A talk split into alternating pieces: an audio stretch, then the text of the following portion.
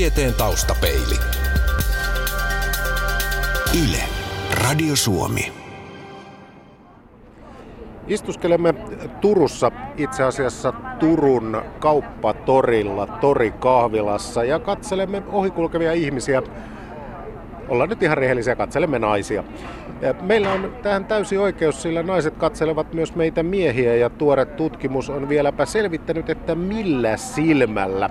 Kanssani on akatemiatutkija Markus Rantala. Tervetuloa lähetykseen. Päivää.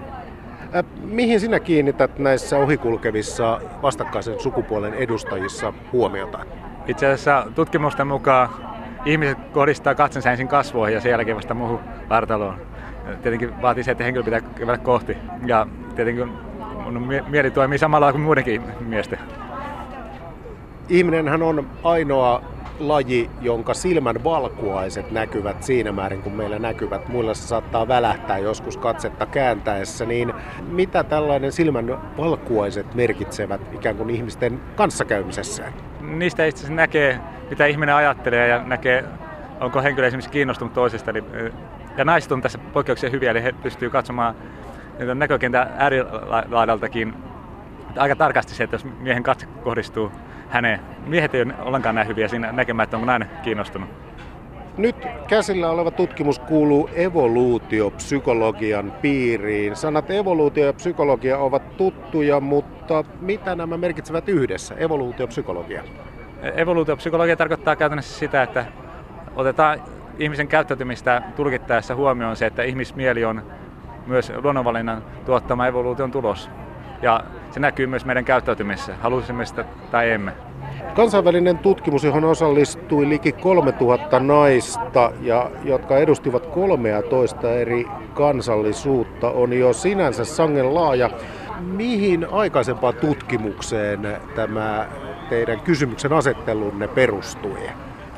Itse asiassa tämä perusti laajempaan vuosisatoja jatkuneeseen tutkimukseen, missä on tutkittu kulttuurien välisiä eroja parivalinnassa ihmisellä. Ja sen Darwinista lähtien ihmiset ovat kiinnostuneita tästä. Ja Darwin kun matkusteli ympäri maailmaa, niin hän totesi, että koska eri kulttuureissa korostetaan eri piirteitä, niin kulttuuri on merkittävä tekijä ihmisen parivalinnassa. Eli nämä e- e- erot kauneuskäsityksessä selittyy kulttuurilla. Ja tämä perinne jatkuu satoja vuosia, niin evoluutiopsykologit alkoi tutkimaan piirteitä, jotka on yhteisiä kaikille kulttuureille. Ja huomattiin, että on itse asiassa paljon enemmän yhteisiä piirteitä kuin eroavaisuuksia. Esimerkiksi ei ole yhtään kulttuuria, missä pidettäisiin kauniina sairaudesta tai huonosta terveydestä kertovia piirteitä. Ja kaikissa kulttuureissa miehet suosii piirteitä naisissa, jotka kertoo nuoruudessa, nuoruudesta ja hedelmällisyydestä. Ei yhtään kulttuuria, missä miehet suosii suosi vanhoja naisia tai hedelmättömiä naisia. Mutta siitä huolimatta me huomataan pieniä eroja. Taustapeili. Yle. Radio Suomi. Tutkimuksessa tosiaan vertailtiin sitä, että millaisia kasvonpiirteitä naiset suosivat. Ja Akselin toisessa päässä olivat korkeasta testosteronipitoisuudesta kertovat piirteet, eli tällaiset miehekkäät, voimakkaat, dominoivat kasvonpiirteet. Ja toisessa päässä oli sitten korkeasta stressihormonitasosta kertovat piirteet. Miksi nämä kaksi hormonia ikään kuin otettiin, näistä kertovat piirteet otettiin ikään kuin ääripäiksi?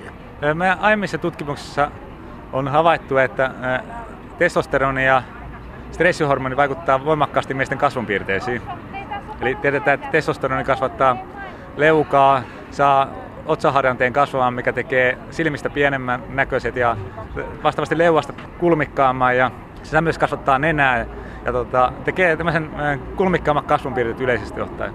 Sitten vastaavasti tämä stressihormoni toimii interaktiossa tämän testosteronin kanssa siten, että ensinnäkin stressihormoni tiputtaa miehillä testosteronitasoja, mutta se myös he, samalla heikentää immunijärjestelmän toimintaa ja aiheuttaa aknea ja huonoa iholaatua ja se myös saa rasvaa kertymään kasvoihin ja muuhun kudokseen.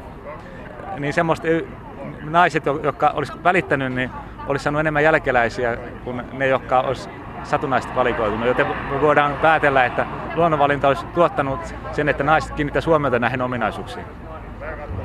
Mistä te löysitte miehiä ikään kuin vertailukelpoiseksi kelpoisesti kuviin, joita te näille naisille näytitte, joilla on tällaiset hyvinkin toisistaan poikkeavat kasvonpiirteet ja juuri näistä kyseisistä syistä? No me tehtiin tutkimus Latviassa, missä me kuvattiin 74 miestä ja mitattiin verestä testosteronitasoa ja stressihormonitasoa. Ja tehtiin näistä kuvasarjaa, missä me laskettiin, minkälaista on keskimäärin miesten, miehen kasvot, joilla on korkea testosteronitaso ja keskimäärin jolla alhainen testosteronitaso. Ja kun me saatiin tämä algoritmi tehtyä, niin me pystyttiin yksittäistä kasvua muuttamaan siten, että me lisättiin piirteitä, jotka kertoo testosteronista tai vastaavasti stressihormonista. Ja sitten me näytettiin näitä kuvia ympäri maailmaa naisille ja kysyttiin, minkälaista miehen kasvosta nyt pitää eniten. Onko sillä merkitystä, että mistä syystä mies on stressaantunut, eli onko kysymys fyysisestä sairaudesta vai esimerkiksi työn mukanaan tuomasta stressistä? Kysymys on nimenomaan pitkäkestoisesta stressistä, eli lyhytkestoinen stressi, esimerkiksi urheilusuoritukset ja muusta, ne on hyviä asioita. Mutta kun tämä stressi jatkuu pidempään, niin sitä aiheuttaa haitallisia vaikutuksia elimistössä. Ja sillä ei ole vaikutusta, että onko se työstressiä vai onko se sosiaalista stressiä vai mikä se on. Että stressihormoni itsessään on haitallinen. Nykyään ihmiset stressaa aivan käsittämättömistä asioista ja sillä on aika suuret terveysvaikutukset. Eli jos aikoo olla niin sanotusti saama mies, niin kannattaa ottaa rennosti ja löysin rantein. Tässä herää väistämättä se kysymys, että kun näin montaa kansallisuutta ja kulttuuria tässä on mukana, eli Kamerunista Suomeen, niin Suomen kautta Japaniin, niin miten on mahdollista saada vertailukelpoisia tuloksia eri kulttuurien edustajilta, koska eri kulttuureissa kasvon piirteet poikkeavat hyvin paljon toisistaan?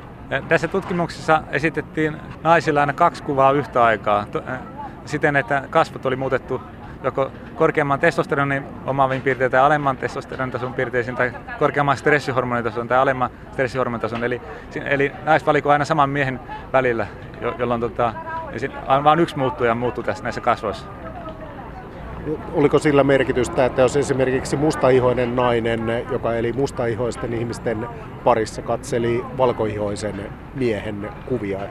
Joo, itse asiassa meidän aineistossa näkyy se, että Afrikassa ja näissä köyhemmissä oloissa niin naisilla on huomattavasti voimakkaampi preferenssi testosteronista kertoviin piirteisiin kuin meillä Suomessa. Ja tota, se ei selity pelkästään sille, että naiset olisi pystynyt arvioimaan että paremmin, vaan kun ne, me ollaan tehty vastaavia tutkimuksia muun muassa vartaloilla, niin me huomataan sama ilmiö, että Suomessa naiset suosii huomattavasti naisisempia piirteitä kuin keskimäärin maailmalla naiset suosii. Sehän ei tarkoita sitä, että suomalaiset naiset suosii naisellisia miehiä, vaan ne suosii pikkasen naisellisempia kuin keskimäärin maailmalla. Taustapeili. Tutkimuksen maista Suomi ja Kamerun ovat kehityksen suhteen ääripäissä. Akatemiatutkija Markus Rantala, miten maan kehittyneisyys vaikutti siihen, millaisia kasvoja naiset suosivat? Itse asiassa tämmöisistä tutkimuksista ei voi vetää syy-seuraussuhteita. Eli me nähdään yhtäläisyyksiä että kulttuurien välillä pystytään selittämään tilastollisesti korrelaatiolla näitä, mutta niistä ei pysty sanomaan, mikä, kumpi leisi muna vai kana. Teoria ennustaa näin, että nämä miesten maskuliiniset kasvonpiirteet kuvastaa hyviä geenejä. Ja vastaavasti piirteet, mitkä johtuu estrogeenista ja alhaisesta testosteronista, kertoo korkeammasta panostuksesta jälkeläisten hoitoon ja hoivavietistä. Ja on, tutkimuksia on osoitettu, että miehet, jotka on maskuliinisia, ne panostaa paljon vähemmän jälkeläisten hoitoon ja, ja juoksee enemmän vieraissa ja on paljon huonompia pitkäkestoisia kumppaneita kuin vähän naisellisimmat miehet. Niin, ja näyttää siltä, että tämmöisissä köyhimmissä oloissa niin naiset panostaa enemmän siihen, että ne saa hyviä geeniä jälkeläisillensä kuin se, että se mies osallistuisi jälkeläisten hoitoon. Ja itse asiassa, jos menee Afrikkaan, niin se näkee aika helposti. Eli ne afrikkalaiset miehet ei panosta, panosta paljonkaan niiden jälkeläisten hoitoon. Sen sijaan esimerkiksi Suomessa ja Pohjoismaissa miehet osallistuvat huomattavasti näiden jälkeläisten hoitoon. Ja se, mikä meitä kummastuttaa, on se, että miten tämä on niin voimakas tämä yhteys, koska se toimii todella hienosti, mitä voisi evoluutioteorian mukaan ennustaa, mutta tämä ero ei voi olla geneettistä, eli nämä muutokset kulttuureissa on ollut niin nopeita, että ihmiset ei geneettisesti pystynyt vielä sopeutumaan. Eli jotenkin nämä, nämä kulttuuri- ja ympäristöolosuhteet heijastuu meidän, meidän tuota hormonitoimintaan ja vaikuttaa sitä kautta tähän lisääntymisstrategiaan.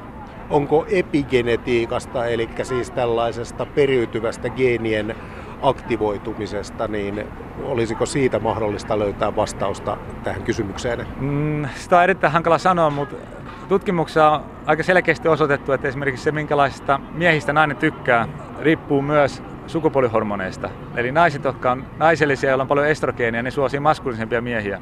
Samoin naisten preferenssi muuttuu kuukautissyklin mukaan. Siten, että kun nainen on lähellä ovulaatioa, niin naiset suosii maskuliinisempia miehiä. Ja tähän samaan aikaan naisten estrogeenitaso nousee voimakkaasti. Ja se on aika paljon osoitettu, että nämä estrogeeni säätelee tätä. Tietenkin monet muutkin tekijät vaikuttaa tähän, mutta, mutta hormonit on myös täällä taustalla. Eikö tämä ole aika toisaalta niin kuin lohdutonta, että me olemme tällä tavalla meidän elimistöjemme, historiamme ja evoluutiomme armoilla? Tietyllä tapaa se on lohduttavaa, koska näkee, että nämä ihmisen parivalintapäätökset ja muut on aika loogisia.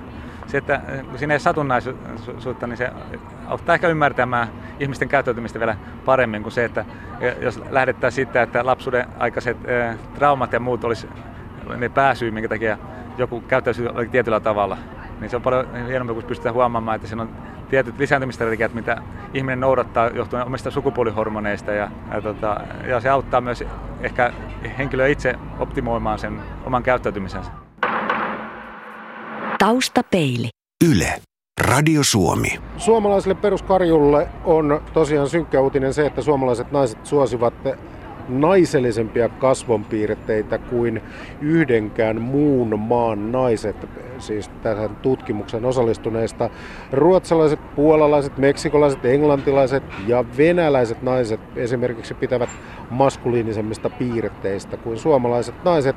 Miksi on se iso kysymys niin spekuloidaan hieman, että miksi Suomessa hallitsevuutta, voimaa ja terveyttä uhkuvat piirteet häviävät tämmöiselle hintelämmälle hipsteriluukille?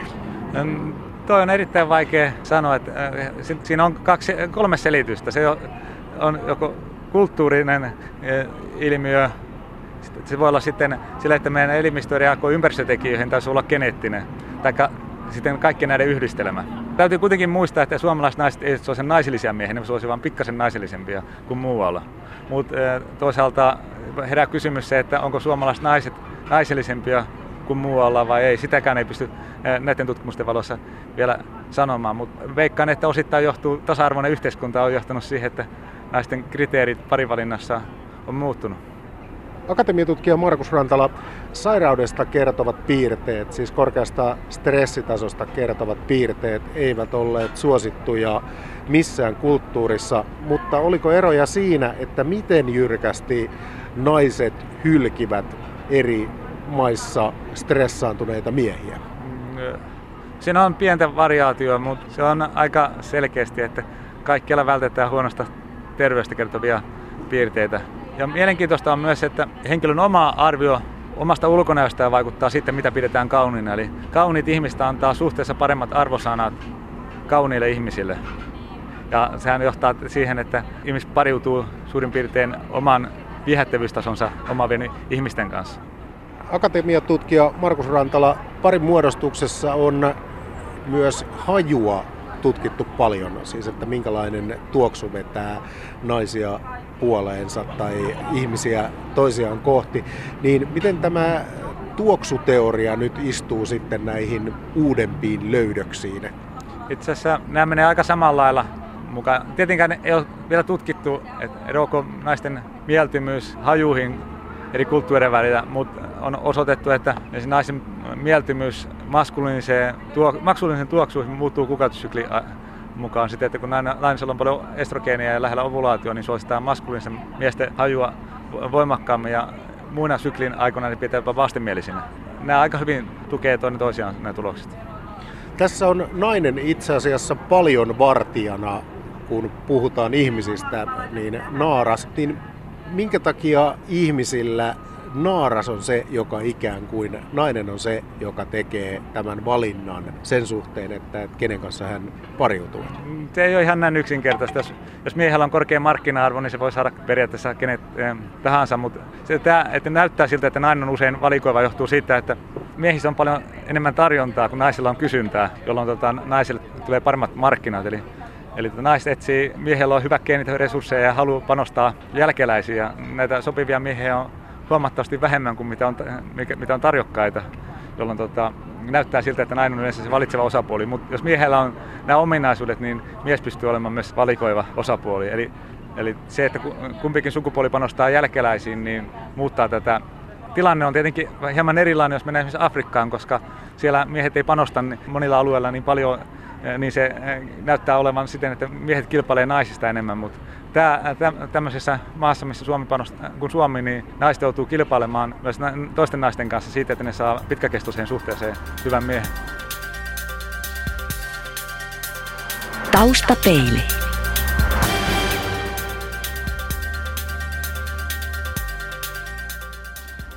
Eli olisiko tässä salaisuus suomalaiselle miehelle, että jätetään perheet heitteille ja aletaan metsästämään ikään kuin ympäriinsä, niin silloin markkina-arvo nousee? Että... E, itse asiassa ei vaan, tota, jos haluaa Suomessa pärjätä paremmin, niin ei tota, kannata korottaa, korostaa maskuliinista piirteitä, vaan kannattaa korostaa empatiaa ja mukavaa ja, mukavuutta ja sitä, että haluaa panostaa naiseen ja on enemmän hoivaviettiä. Varsinkin jos etsitään pitkäkestoista suhdetta tietenkin kun mennään tilanteeseen, missä naiset humalassa ja muuta, niin, niin tota, tilanne on taas sitten hieman toisenlainen. Mutta tota, silloin kun naiset vastailee koehenkilöinä selvinpäin kysymyksiin, niin niillä saattaa olla hieman erilainen valintakriteeri kuin sulla on humalassa paarissa, koska tiedetään esimerkiksi, että alkoholi muuttaa naisilla hormonitoimintaa. Esimerkiksi se on osoitettu, että se estää testosteronin hajoamisen naisilla, joten se nostaa niiden sukupuolivettiä korkeammalle ja sitten se taas muuttaa näitä valintakriteerejä drinkin tarjoaminen baarissa, sillä on itse asiassa aika vahvat evoluutiopsykologiset perinteet. Aivan, eli se on osoitettu, että se saattaa joko kaksin tai kolmenkertaistaa naisen testosteronitasoa. Varsinkin jos se sattuu, kun nainen on lähellä ovulaatio ja sitä kautta se vaikuttaa taas naisen käyttäytymiseen. No on toki paljon muutakin kuin kasvot, jotka määrittävät sen, että minkälainen ihminen miellyttää. Ja aikaisempien tutkimusten mukaan naisen lantio vyötärösuhde ihanteellinen on 0,7, siis että vyötärö on kapeampi ja miehillä suhde on melko lailla yksi, ja tämä on aivan ylty ympäriinsä maailmaa, niin minkä verran, jos puhutaan sitten tästä kokonaisuudesta parimuodostuksessa, niin on ikään kuin kulttuurisen paineen kulttuuriin yhteiskuntaan, yhteisöön sidonnaista ja minkä verran on sitten ihan jostain meidän evoluutiosta tulevaa. Ongelmana on se, että ei pidä ajatella kulttuuria ja biologiaa erillisinä. Eli kulttuuri heijastaa hyvin evoluution tuottaman mielen, mielen tota, ominaisuuksia. Ja nämä kulttuuri myös heijastaa tehokkaasti paikallisia ympäristöoloja. Eli tota, näiden erottaminen ei ole usein edes mielekästä, vaikka yleensä ne jaetaan kahtia, sen on, että on kulttuuriset tekijät ja biologiset tekijät, mutta evoluutiopsykologit ei näe asiaa näin, vaan näkee, että ne kaikki ominaisuuksiin vaikuttaa sekä ympäristötekijät että geenit. Eli ei ole olemassa mitään ominaisuutta, varsinkaan käyttäytymisessä, mihin ei ympäristötekijät vaikuttaisi. Taustapeili. Niin, akatemiatutkija Markus Rantala, elämme nyt kesän kynnyksellä tai kesä on aika lailla jo täydessä vauhdissa. Ja tällaisen arkikokemuksen mukaan tämä on ikään kuin tällaista ihmisten kiivainta pariutumisaikaa. Löytyykö tälle jotain tutkimuspohjaa tälle käsitykselle, että kesä täällä Pohjolassa olisi tämmöistä hieman niin kuin enemmän sutinaa sisältävää? Itse asiassa aiemmin oli syntyvyyshuippu maaliskuussa, eli huomataan, että juhannuksen aikaa tehdään niitä vauvoja. Nykyään se on tasaantunut, mutta se on, on selkeästi osoitettu, että esimerkiksi sukupuolihormonitasot muuttuu kesän mittaan, eli Eli aurinkovalo lisääntyy myös, se tuottaa myös D-vitamiinia ja D-vitamiini on esimerkiksi monen sukupuolihormonien, testosteroni ja e-, estrogeeni, niin synteesi rajoittava tekijä. Ja huomataankin, että esimerkiksi miesten testosteronitasot on korkeimmillaan elokuussa. No miten paljon syöt itse D-vitamiinilisiä vai syötkö? Itse asiassa mä syön vain 100 mikroa, mutta tota, kesällä mä sen tiputan ja yritän ottaa aurinkoa ja sitä kautta saada D-vitamiinia. Otetaan vinkkejä siitä suomalaisille miehille nyt kun lavatanssit, festivaalit ja muut ovat kohta alkamaisillaan. Ensinnäkin aivan keskustellessa vastakkaisen sukupuolen kanssa, niin minkälainen mies evoluutiopsykologian näkökulmasta on vahvoilla, ikään kuin jos puhutaan tämmöisestä keskustelutaidosta? Semmoinen, joka ei päissä. Eli se, se on, se on niin varmin tapa Ouch. Tämä on varminta, että mokata homma. Ja tota, Mik, miksi näin? Miksi, mik, mikä siinä on? Siis, mehän tiedämme, että, että kovin humalainen mies ei kiinnosta, mutta mikä siinä sen kiinnostavuuden vie? Sanotaan näin, että jos nainen on selvinpäin, niin se ei tarvitse kuin kuunnella. Mutta myös tiedetään, että alkoholi vaikuttaa muun muassa miesten sukupuolihormonin tasoon, eli se estää päinvastoin kuin naisilla, niin se estää miehille testosteronin muodostumiseen ja se romauttaa testosteronin taso. Se myös vaikuttaa ominaishajuun ja se vaikuttaa käyttäytymiseen ja älyn toimintaa humalassa. Ja siellä on aika monta haitallista vaikutusta. No mutta itseluottamus on monesti ihan kohillaan Twitterissä miehellä, eikö se niin kuin mitenkään edistä tätä hanketta? No eh, eh, ehkä sit, sillä voi vähän perustella, mutta silloinkin todennäköisesti ihmiset ottaa vähän liikaa, liikaa mutta itseluottamuksen parantamiseksi. No jos haluaa, puhutaan ensin vartalosta, haluaa kohentaa menestystään naismaailmassa, niin nimenomaan suomalaisten naisten keskuudessa, niin minkälaiseksi vartalon pitäisi muokata? Itse asiassa miehillä on usein kuvitelma, virheellinen kuvitelma, että naiset suosisivat podareita. Kun on tehty tutkimuksia, missä on näytetty podareiden kuvia, niin itse asiassa naiset arvioivat ne huomattavasti vähemmän puolensa veteväksi kuin keskivertomiehen vartalo. Optimivartalo on urheilullisen miehen vartalo, mutta ei liian podattu. Eli naiset yhdistää podareiden vartalo. Miehet, miehen, jolla on podarin vartalo, niin enemmän narsistisia luonteenpiirteitä ja kaikkea epämiellyttäviä luonteenpiirteitä, joten tota, se ei ole välttämättä kaikista paras strategia. Eli paras strategia on näyttää urheilulliselta, mutta ei podatulta. Saako olla pikkaisen massukumpua? Itse asiassa kun noita on tutkittu, niin se massu ei haittaa niin paljon kuin se, että näyttää podarilta. Eli massun saa helpommin anteeksi kuin se, että näyttää, että olisi vetänyt anapolisia.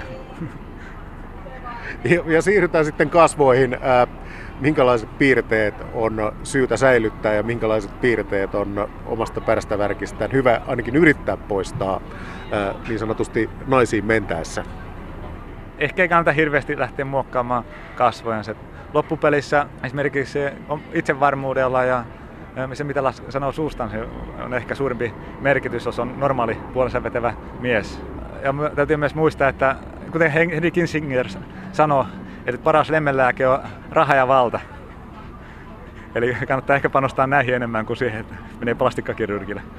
Miten sen rahan ja vallan akatemiatutkija Markus Rantala saa sitten esiteltyä niin, että se ei ole ikään kuin pröystäilevää, mutta silti aivan selvää? Siinä on haaste. Eli tota, esimerkiksi näkee, kun menee Venäjälle ja Baltian maihin, niin nais, naisiin vetoo se, että miehet esittelee resursseja. Se Suomessa se ei veto. Ja se johtuu todennäköisesti siitä, että kun suomalaiset naiset hakee miestä, joka panostaa jälkeläisten hoitoon enemmän, niin, tota, niin nämä piirteet, että röystelee resursseja vallalla, niin kertoo siitä, että miestä kiinnostaa naiset enemmän kuin se, että ne hakisivat jotain elämänsä rakkautta. Taustapeili. Eli suomalainen nainen, toisin sanoen tutkimuksen valossa, on osoittautumassa hyvin erilaiseksi tai jossain määrin erilaiseksi kuin kanssasisarensa monessa muussa maassa. Ja tämä niin kuin tavallaan vie tällaisilta stereotypioilta pois, eli mies, jolla on upea auto, kultakäädyt ja niin edelleen, kovin lihaksikas, bodattu, ei olekaan kovaa valuutta täytyy sanoa, että, että toisaalta niin kuin erinomaisen lohdullisia tutkimustuloksia näin suomalaisten miesten kannalta. Joo, se, lohduttaa siinä mielessä, että ehkä tarvitsee hikoilla kuntosalilla ja vetää anapolisia näyttääkseen hyvältä. Että riittää, että urheilija pitää itse fyysisessä kunnossa ja ei, ei ryppää liikaa alkoholia, niin elämä menee hyvin. Miten hyvin ihmiset tiedostavat sen, että mikä heitä ohjaa parivalinnassa? Joo, itse asiassa äh, ihmisillä on illuusio sitten siitä, että ne kuvittelee, että ne, niiden ne omat päätökset on paljon niin kuin järkevämpiä kuin mitä ne oikeasti on. Eli ihminen voi tehdä mitä haluaa, mutta ei haluta mitä haluaa. Eli luonnonvalinta ja evoluutio on saanut meidät haluamaan tiettyjä asioita, mikä on ollut edullisia meidän esi-isillemme. Ja me kuvitellaan, että kun me halutaan niitä asioita, niin me toimitaan oman ää, niin kuin järkevän päätöksen perusteella, vaikka todellisuudessa siellä tota, esi-isien valinnat heijastuu meidän käyttäytymisessä. Eli voidaan puhua ihmisluonnosta. Antaako tämä nyt jos puhutaan näin niin kuin moraalisessa mielessä, mahdollisuuden ihmiselle ikään kuin antaa anteeksi asioita, joita ehkä tulee tehtyä? Ei ihan näinkään, koska ihmiset on robotteja, eli, eli tota, geenit ei pakota mihinkään, ne ainoastaan luo vieti, ja niitä viettiä pystyy, pystyy hallitsemaan. Eli missään oikeudessa tai muussa ei saisi koskaan mennä lävitse semmoinen, että sanotaan, että käytetty jollakin tavalla, koska geenit pakotti, koska näinhän ei asiat ole. Ja ainoastaan vieti. Ja samoin kuin ihmisellä on nälkä, niin ei se tarkoita sitä, että se on nälkä, sun pitää mennä ensimmäisen ryöstämään kauppa. Vaan sä pystyt säätelemään sun käyttäytymistä. Näin siis totesi tutkija, mutta tämä sessiomme ei olisi täydellinen, mikäli emme kysyisi asiaa aiheen todellisilta asiantuntijoilta. Kanssani on tässä kaksi äärimmäisen viehättävää nuorta naista. Ja kysyisin, että mihin kiinnität ensimmäisenä huomioon, kun katsot miestä? No varmaan semmoinen yleishabitus, eli vaatetus ja hiukset ehkä ja ehkä tämä mun oma mieltymys on sitten semmoisia, että jos on pitkää hiusta ja ehkä vähän tatuointia ja jotain tämmöistä, niin stereotyyppisesti sitten lankee ehkä niihin. Mitä mieltä olet siitä väitteestä, mikä tutkimuksessa tuli, että suomalaiset naiset pitävät hieman naisellisimmista piirteistä, eivät siis naisellisista miehistä, vaan naisellisemmista piirteistä kuin kanssasisaret ympäri maailmaa? No paha vastata tuohon sitten, jos, mutta olisin kyllä eri mieltä. Kyseenalaistan tämän väitteen, ainakin omasta puolestani. No jos vastakkain tai vierekkäin on bodari ja semmoinen suht normaalivartaloinen, mutta urheilullisen oloinen mies, niin kumpi heistä miellyttää enemmän? No bodari ja normaali vartaloinen. No, en mä nyt osaa tähän, osaa tähän vastata kyllä yhtään. Mitäs mieltä toinen lady on? Mihin kiinnität huomiota, jos näin teoreettisesti puhutaan, niin ensimmäisenä miehessä? No varmaan ulkonäkö ja habitukseen ja eleisiin, ilmeisiin, tyyliin, vaatetyyliin. Minkälaiset miehen kasvot ovat miellyttävät katsella? Mm, tähän vaikea vastata tälleen nopeasti. Vaihteleeko se ikään kuin tilanteen ja ajankohdan mukaan? Varmaankin joo. Mitkä ovat sellaiset seikat, jos katsot miehen ihan ulkoasua, vaatetusta ja muuta, jotka saavat mielenkiintosi häviämään? Habitus, semmoinen epäsiisti tai tämmöinen, tai käytökseltään niin kuin epäkohtelias. No tuossa puhuttiin tutkijan kanssa humalatilan merkityksestä miehen viehättävyyteen naisten silmissä ja siinä ainakin monella omasta mielestään on itseluottamus silloin kohdallaan, mutta mitä tämmöinen pieni sammaltava lähestymisyritys niin merkitsee naiselle? Aika heikkoa, että mun mielestä pitäisi uskaltaa selvinpäin tulla juttelemaan tai kyselemään asioista. Miinuspisteen menee aina, jos on humalassa. Miten suhtaudutte tällaisiin niin sanottuihin iskurepliikkeihin? Mm, no jos on semmoinen omalaatuinen, omaperäinen iskurepliikki, ei kannata mitään kliseitä käyttää ja olisi oma itsensä, se on tärkeintä. No sehän riippuu, että millä mielellä se heittää, koska sehän voi olla ihan hyvä lähestyminen sinne, että jos se on semmoinen ihan niin mauton, että se on jopa itsessään hauska, niin se riippuu ihan siitä aseteesta ja siitä, ihan siitä ihmisestä, mikä siellä sen iskurepilikin takana on. Että eihän siitähän se vaan kiinni. Ne on niin tilannekohtaisia ja kaikki ihmiset on erilaisia ja niin eteenpäin. Miten suomalaista naista kannattaisi lähestyä? No varmaan suomalaisilla, niin miehillä kuin naisillakin ehkä on se jotenkin, no ehkä se alkoholi, alkoholi siihen sitten vaaditaan, että löydetään se itseluottamus, mutta pitäisi vaan niin kuin ihan rohkeasti mennä vaan omana itsenään sitten juttelemaan. Kuulosti se, miten miten jotenkin sliisiltä tahansa, mutta eiköhän se näin toimi. Tieteen taustapeili. Yle. Radio Suomi.